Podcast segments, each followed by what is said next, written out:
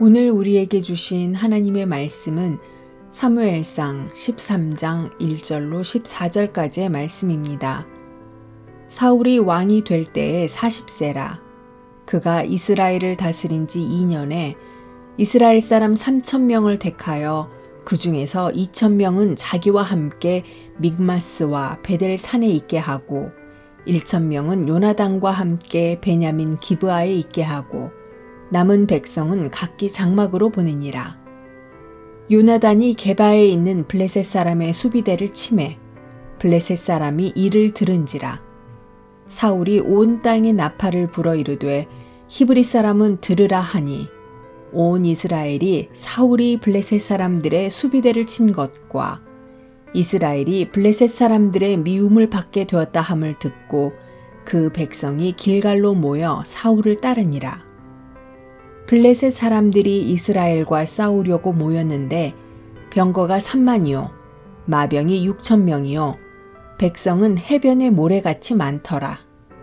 그들이 올라와 베다웬 동쪽 믹마스에 진침해 이스라엘 사람들이 위급함을 보고 절박하여 굴과 수풀과 바위 틈과 은밀한 곳과 웅덩이에 숨으며 어떤 히브리 사람들은 요단을 건너 갓 과 길라 땅으로 가되 사울은 아직 길갈에 있고 그를 따른 모든 백성은 떨더라.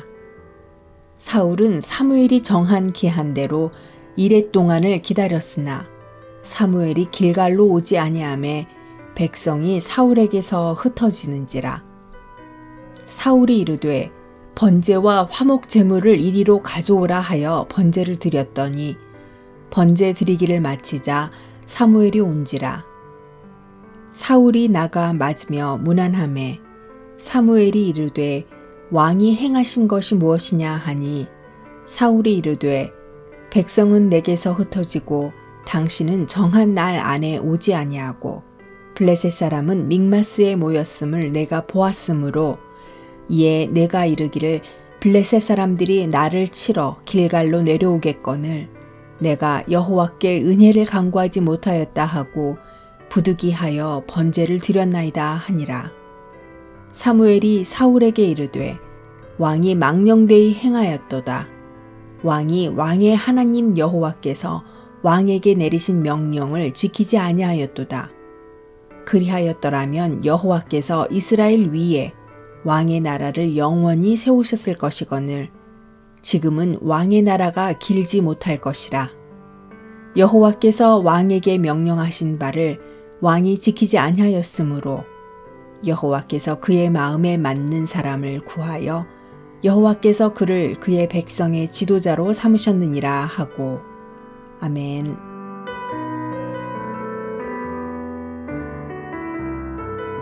안녕하세요. 수요 묵상의 시간입니다. 우리는 예배드리는 사람들입니다. 우리의 인생에서 가장 중요한 것도 예배입니다. 하나님께서 우리의 삶 속에서 가장 기쁘게 보시는 것도 예배입니다. 오늘 말씀을 보면 예배드리고 벌받은 사람 이야기가 나옵니다. 바로 사울왕의 이야기입니다. 사울왕의 예배는 무엇이 문제였을까요? 사울왕은 블레셋과 전쟁하려고 이스라엘 백성들을 길갈에 모았습니다. 전쟁을 하기 전 분명히 해야 하는 것이 있는데 바로 하나님 앞에 제사를 드리고 하나님께 전쟁 허락을 받는 것이었습니다.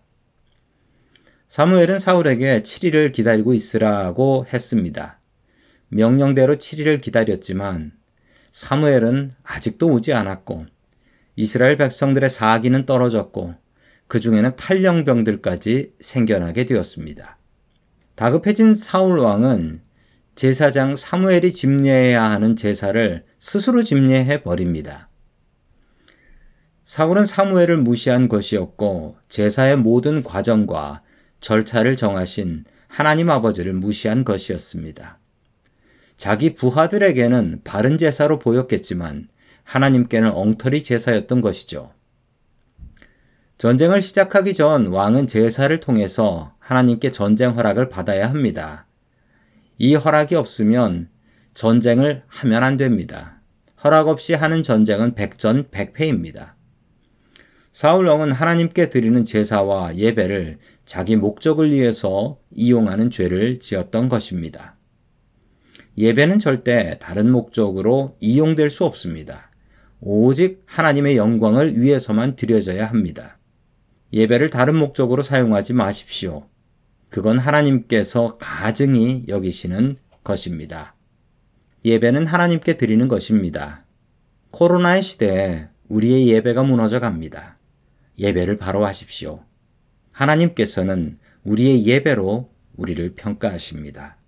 바른 예배 드리며 살 수 있기를 주의 이름으로 축원합니다.